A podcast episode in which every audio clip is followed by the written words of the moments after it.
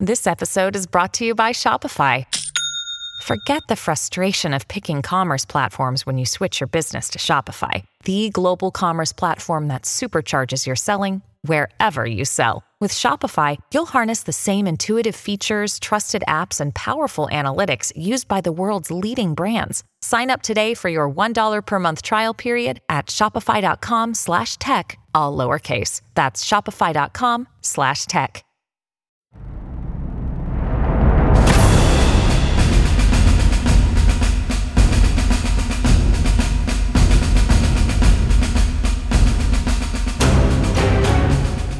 Hello and welcome to the Battleground Ukraine's big interview with me, Saul David, and Patrick Bishop.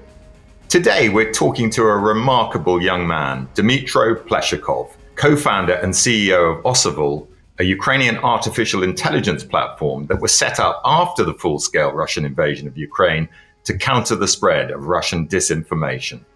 Dmytro, welcome to the podcast. Yeah, thanks for having me. Can you tell us a little bit about your background and what you were working on when Russia launched its full scale invasion of Ukraine in February 2022? Yeah, I'm a tech entrepreneur. Uh, I've been working on uh, startups and building companies in the field of the AI for the past uh, around 10 years. I'm from Ukraine originally. Most of my companies were either based or headquartered in Ukraine. And a few years before the full scale invasion started, I sold my previous startup and I've been building the R&D uh, center in Kiev for a public company focused on the development of the AI. And I had a contract for a couple of years. And few months before the full-scale invasion started, my contract was about to end, actually. And uh, I had a lot of, uh, you know, uh, promising plans to take a break from business and work and maybe sit back and relax somewhere in a warm place. And I started executing that plan back in January 2022, uh, thinking that, okay, maybe it's time to, to get some of the reward for the past activities. Uh, but then the full scale invasion started, and it obviously changed like my plans and plans of millions of people. And uh, what I realized pretty quickly is that first, like I want to be somehow involved in the resistance and help uh, Ukraine maximize chances of victory. And second, uh, there is a huge need for technology in this war. So this war is maybe unlike wars of the past, is very technologically advanced, and AI is uh, like uh, not the last thing being important on the battleground.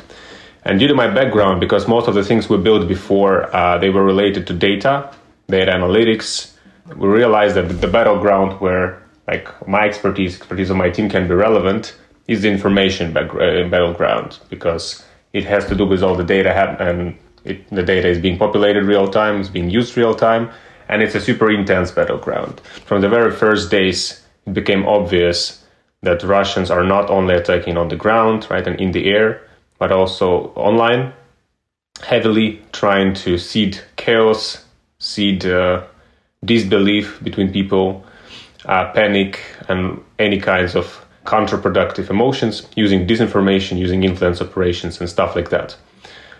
And uh, so basically, in uh, March uh, 2022, so pretty early on, we started doing something in that direction, which led us eventually, uh, more than one year after, to having a company focused on countering stuff like that with AI and working super actively with Ukrainian government. Now, Dmytro, most of the people listening to this will have some rough idea of what you're talking about, but find it quite hard to visualize what it is you actually do.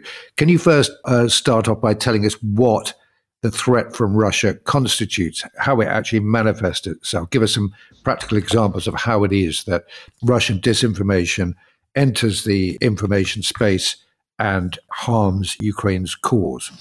Yeah, it's a very interesting topic because Ukraine, in particular, uh, used to be a good target for Russian disinformation and propaganda. And I think Russians thought this way because information wise, info space wise, Ukraine used to be very connected to Russia.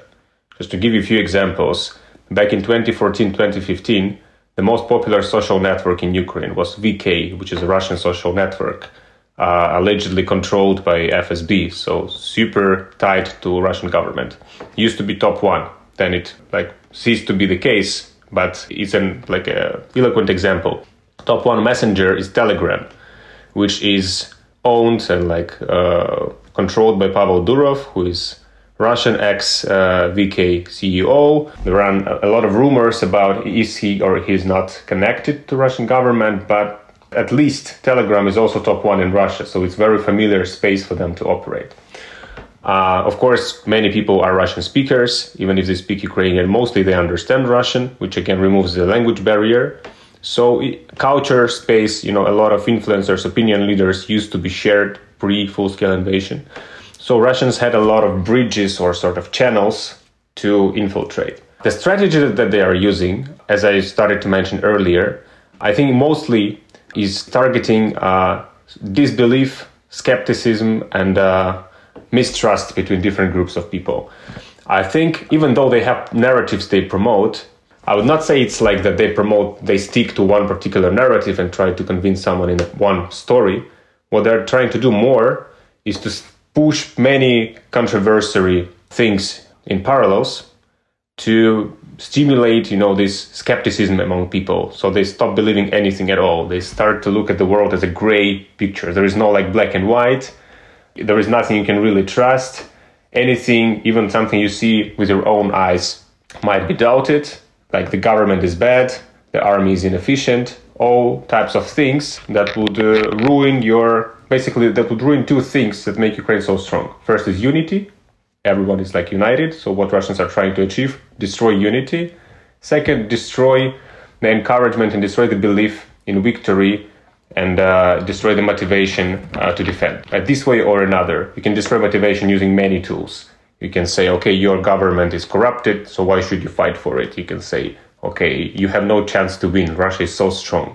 You can say whatever else, and they are very creative and they keep pushing and pushing and pushing and trying to find the buttons to push, which will actually be, you know, reflect the vulnerabilities of society. So they're trying to find, okay, maybe this topic is something that will actually de- deunite them. And that's pretty much uh, how it looks on a daily basis, actually. How does the message actually arrive? I mean, what, what form does it take? Can you give us a, an example of, of a uh, tactical disinformation intervention uh, that will illustrate the point? Yeah, uh, there's a lot of them. One in particular I can share, and that was the one that we actually countered. So it's an interesting case study of how it like started and how it stopped. Uh, it happened in, I think, November, October, November last year. And that was a disinformation campaign, like a classical one. An interesting thing about it that it was cyber enabled. So they said that they were managed to hack an email or a data storage of Ukrainian officials and find their secret document, which they sort of leaked, and it was fake from the very beginning. But the document said that NATO supplied Ukraine with some blood for medical purposes and the blood was infected by many viruses like HIV and hepatitis and other ones, and that Ukrainians figured out that the blood is infected. But unfortunately, like the blood was already used, and so there is a huge exposure because now, many soldiers who were wounded might have been exposed to that blood, which eventually means that they might have been infected by super serious like disease because of NATO. So that was pretty much like the narrative they were trying to push through the leaked document, which they fabricated. How did it start? It started on the smaller Telegram channels and communities, which are in Russia. And in many cases, they do it this way. So they start small. And that's like a trial and error approach. Our colleagues usually say that it's very data driven in a way. They, they put it somewhere, they see how it goes, and then they scale it out. They have many ways to scale it because they have networks. They have like affiliated people in different countries, including Western countries. They have coordinated networks on social media like Twitter, Facebook, and YouTube, which are able to amplify messages. But mostly it starts in the Russian segment. And in that case, it started in a couple of smaller, less known Telegram channels. And then usually it starts there, then bigger influencers take over it and give it a, a bigger push. Then it enters the, the Ukrainian info space then it gets some traction in the Western world or Latin, Latin America or Middle East, and then it gets like the global uh, exposure.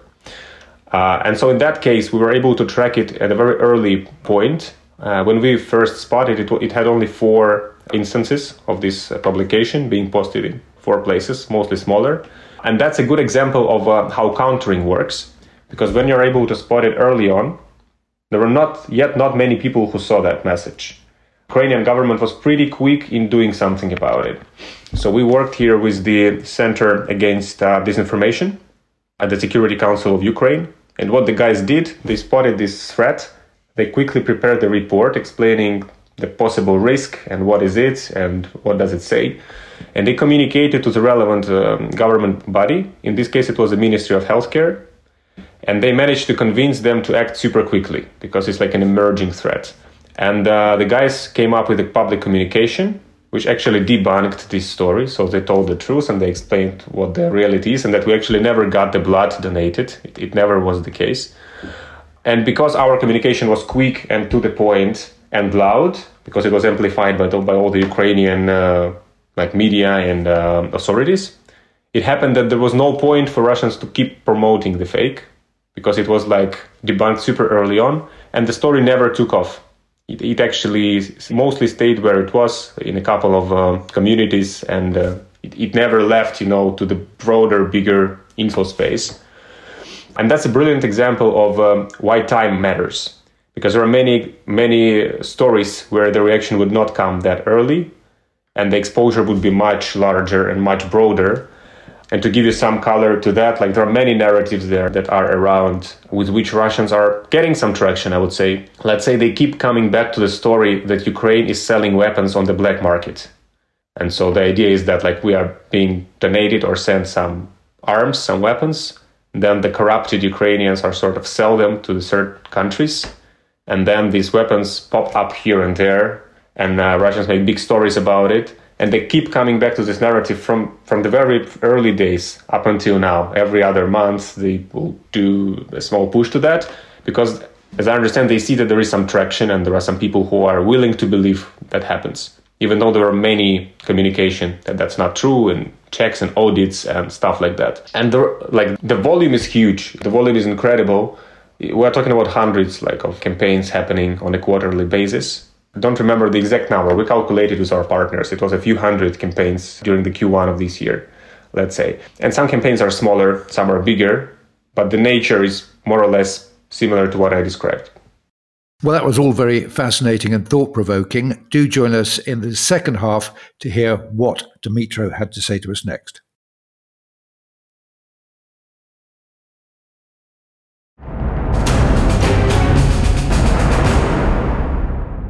Welcome back to the second half of this week's big interview with Dmytro Plieshakov, co-founder and CEO of Osavul.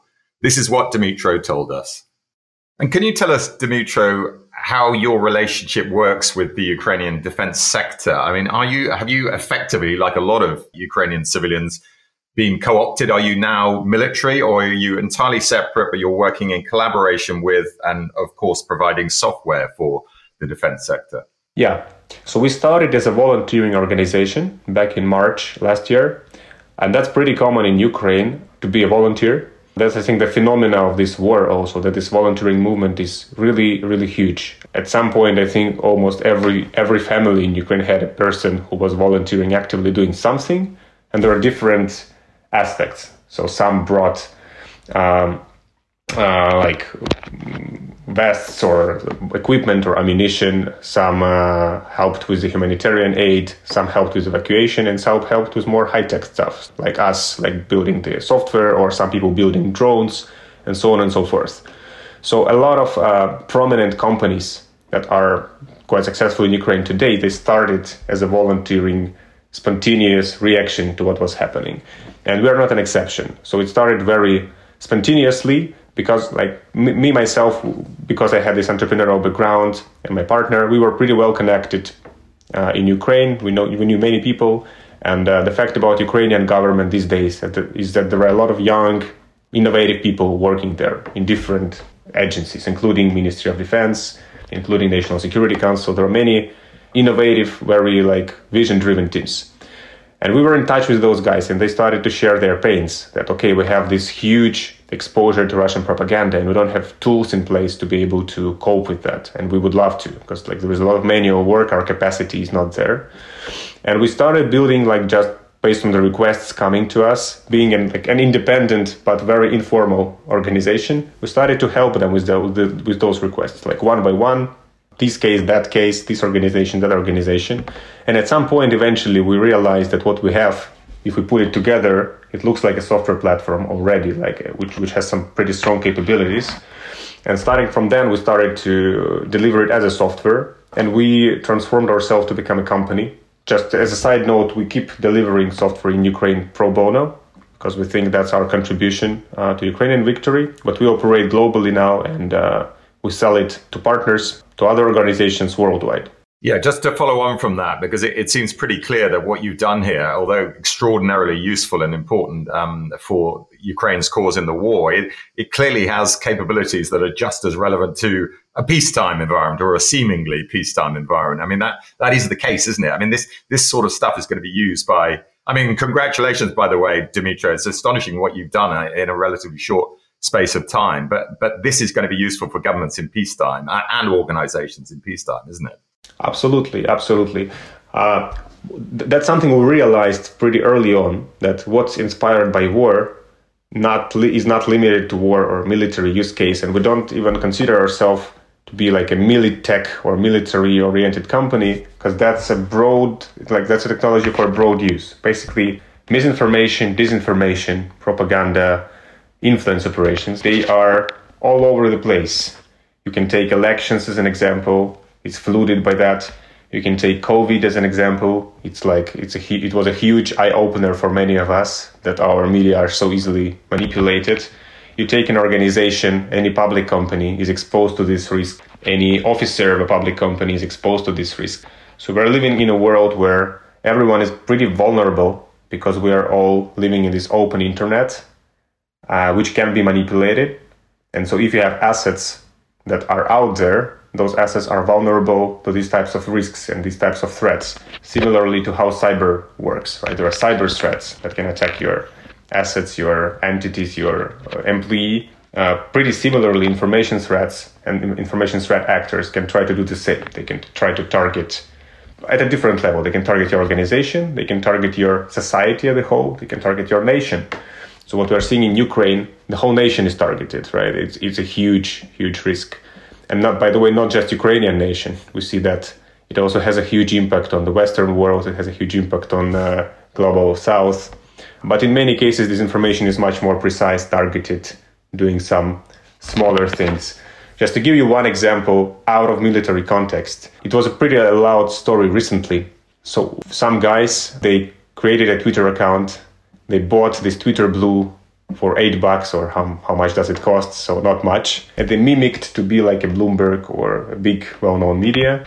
And they posted a deep fake image of an explosion next to pentagon or I don't know, pentagon i think or white house uh, in, in, in the dc and what happened so it's just one image right? And it was it was pretty easy to debunk that nothing happened there. And it, and it eventually happened. A couple of hours everyone understood there was no real explosion.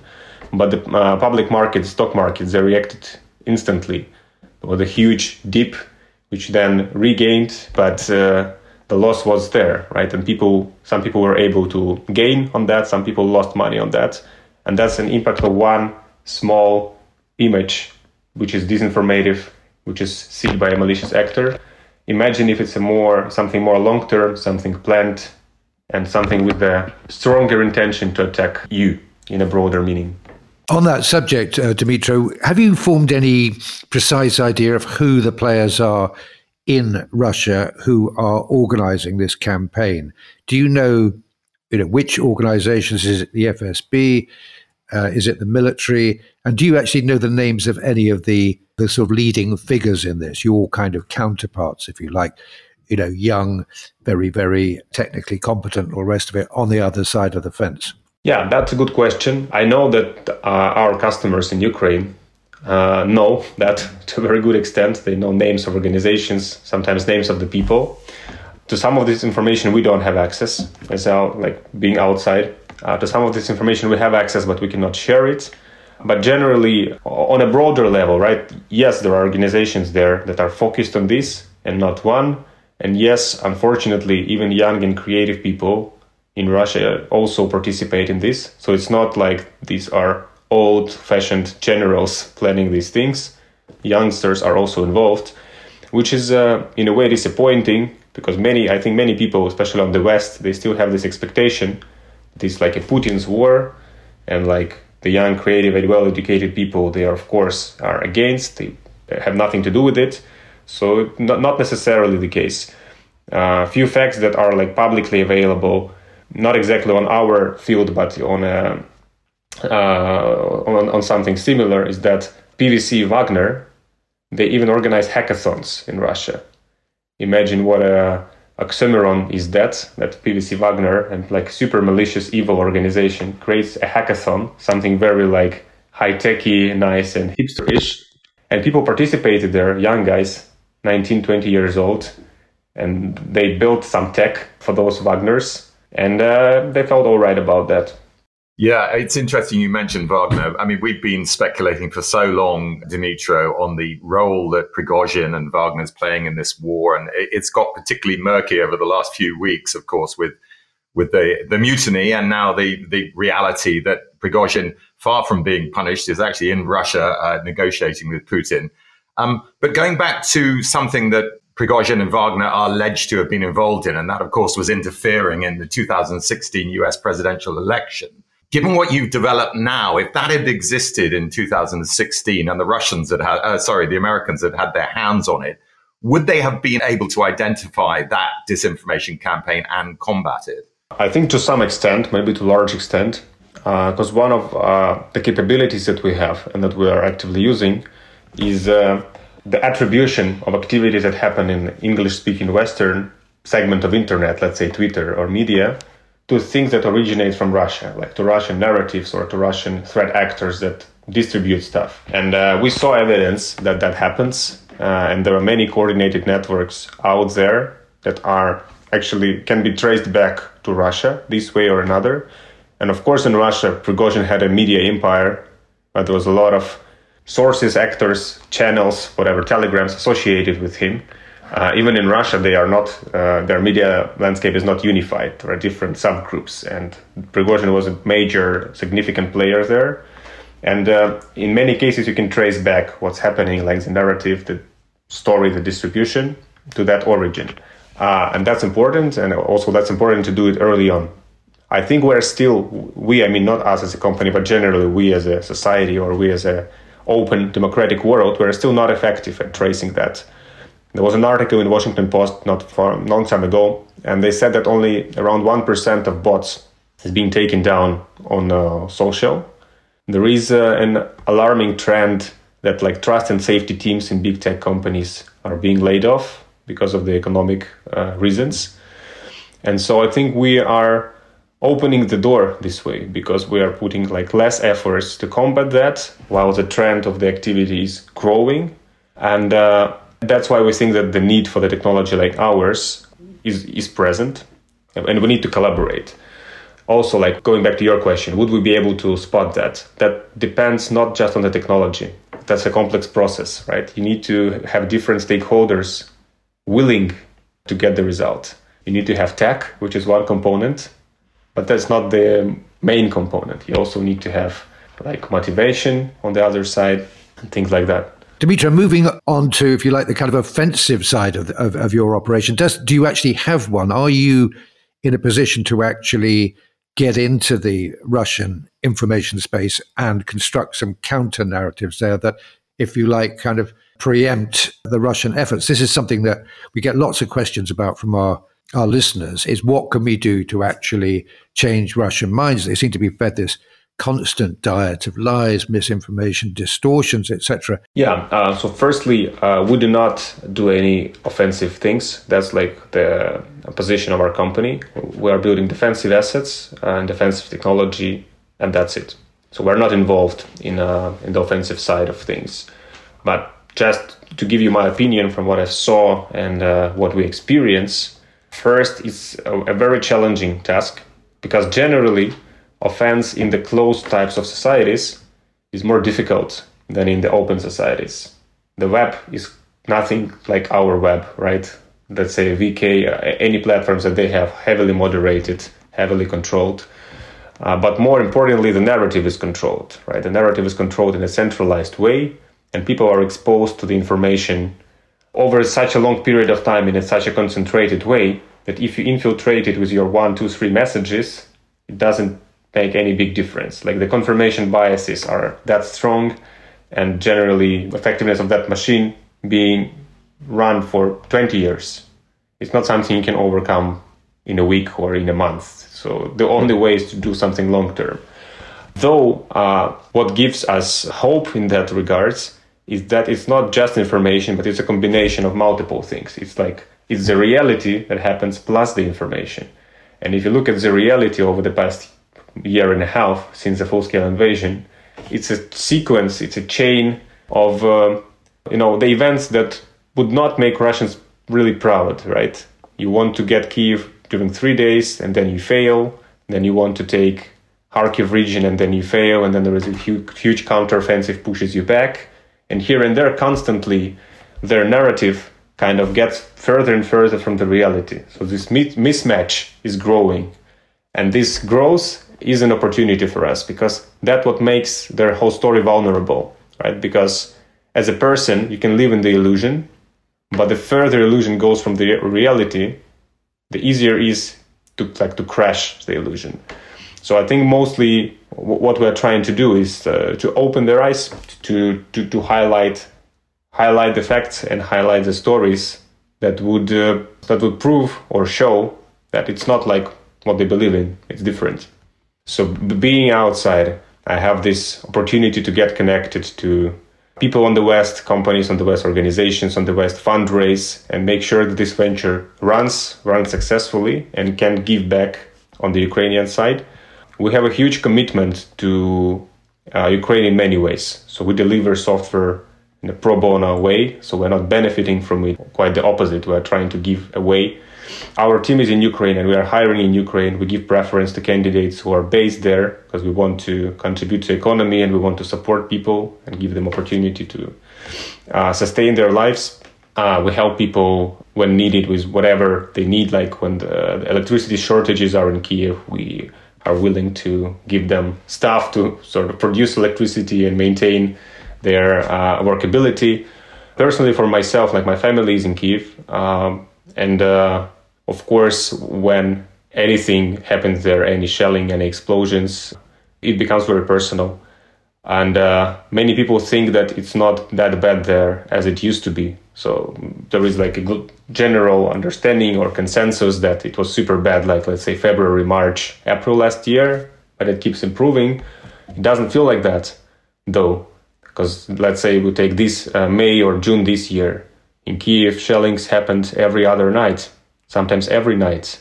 So uh, my family spent every night in the shelter, sleeping uh, in the concrete, very cold room.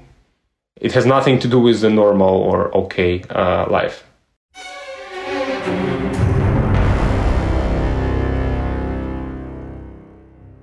Well, that was a real eye opener for me, Saul. I must admit, I'm pretty uh, ignorant about all this kind of stuff. And what I got from that was, first of all, a very clear indication of what strategically these disinformation campaigns are trying to do.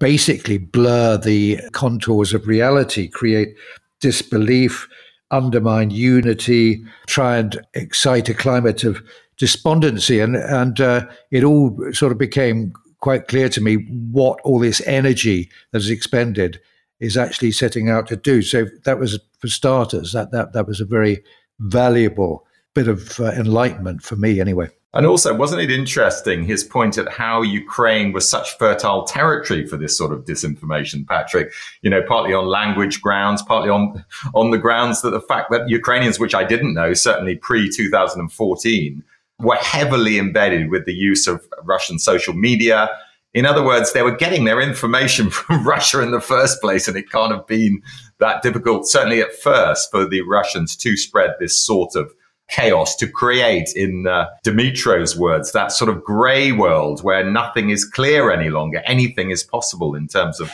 stories that are being told. Can you believe what your own government is telling you? You know, and uh, are they just as likely to be up to mischief as the enemy? That's right, isn't it? I think, you know, by and large, that is the world we live in now, where there is a climate of, of disbelief. But this, of course, this has been around for a long time, hasn't it? I'm reminded of that old proverb a lie is halfway around the world before the truth can get its boots on. It's attributed to various people from Mark Twain to Ernest Bevin. But uh, here is, uh, you know, what Dimitro is trying to do is counter that, you know, stop the, the lie in its tracks before it gets very far. And uh, he seems to be pretty successful in doing that, or at least has some very good tools for doing that. But I'm always, I, st- I must admit, I am still quite surprised at what people are prepared to believe. You know, that story that the Russians put out about the infected blood, NATO donating infected blood to Ukraine. I mean, the first thing you're going to say is, well, I thought NATO was meant to be our, our, on our side. Why would they be? but apparently, you know, no lie is outrageous enough not to be worth uh, given an airing. And one really encouraging aspect of this whole story, and we've heard it with other interviewees, Patrick, is this extraordinary upsurge in, in voluntary uh, work that the civilian population of Ukraine, in defense of its own country, has been prepared to offer the government and the military. I mean, I asked that question how deeply embedded he was with the military these days. And of course, he isn't. He's working in partnership with the government. So there's this kind of blurring of the lines. We're used to distinguishing, aren't we, in our work between, you know, who is, who comes under the sort of military hierarchy and who is assisting. But in, in Ukraine, it's clearly a lot more complicated than that because a whole nation now is working in one sense or another to try and defeat this existential threat. Yeah, it is. It is a, clearly a unifying experiences, isn't it? And there's and there is a great integrated national effort going on.